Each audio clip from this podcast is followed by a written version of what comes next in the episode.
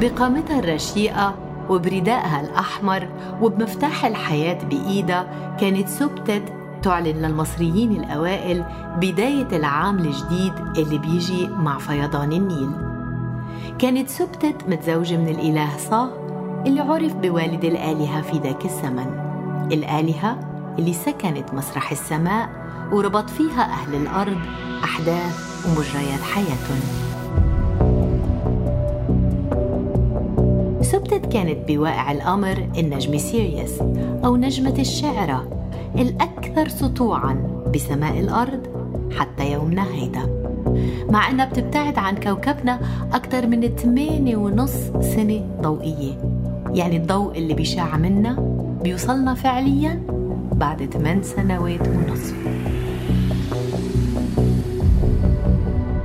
اعتبر المصريين الأوائل إلهة الخصوبة لأنه نجمة الشعرة كان يترافق ظهورها السنوي مع بداية فيضان النيل اللي كانت تعتمد عليه الحياة الزراعية بهداك الوقت.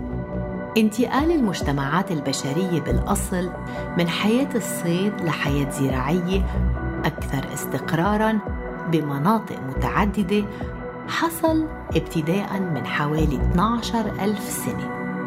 ويعتقد أنه ترافق مع الدفء اللي غلف الأرض بنهاية العصر الجليدي بالمستوطنات الزراعية صار عندنا مجتمعات أكبر غذاء متوفر توزيع جديد للأدوار ناس مسؤولة عن الأكل ناس بالتاجر ناس حرفيين وطبقة حاكمة.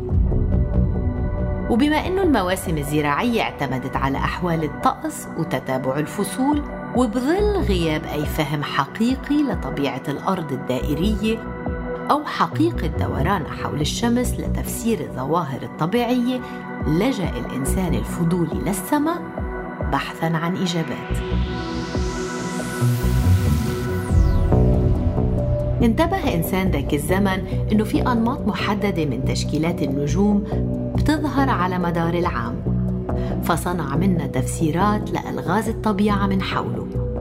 ومن هون مثلا كانت الأهمية القصوى لبطلتنا سبتت أو النجمة سايرس اللي صارت إلهة الخصوبة اللي لازم تقدس لأنها بتجيب معها كل عام موسم الفيضان ومن بعده الحصاد. حكاية المصريين القدماء مع السما سبقتها ولحقتها حكايات حضارات تانية.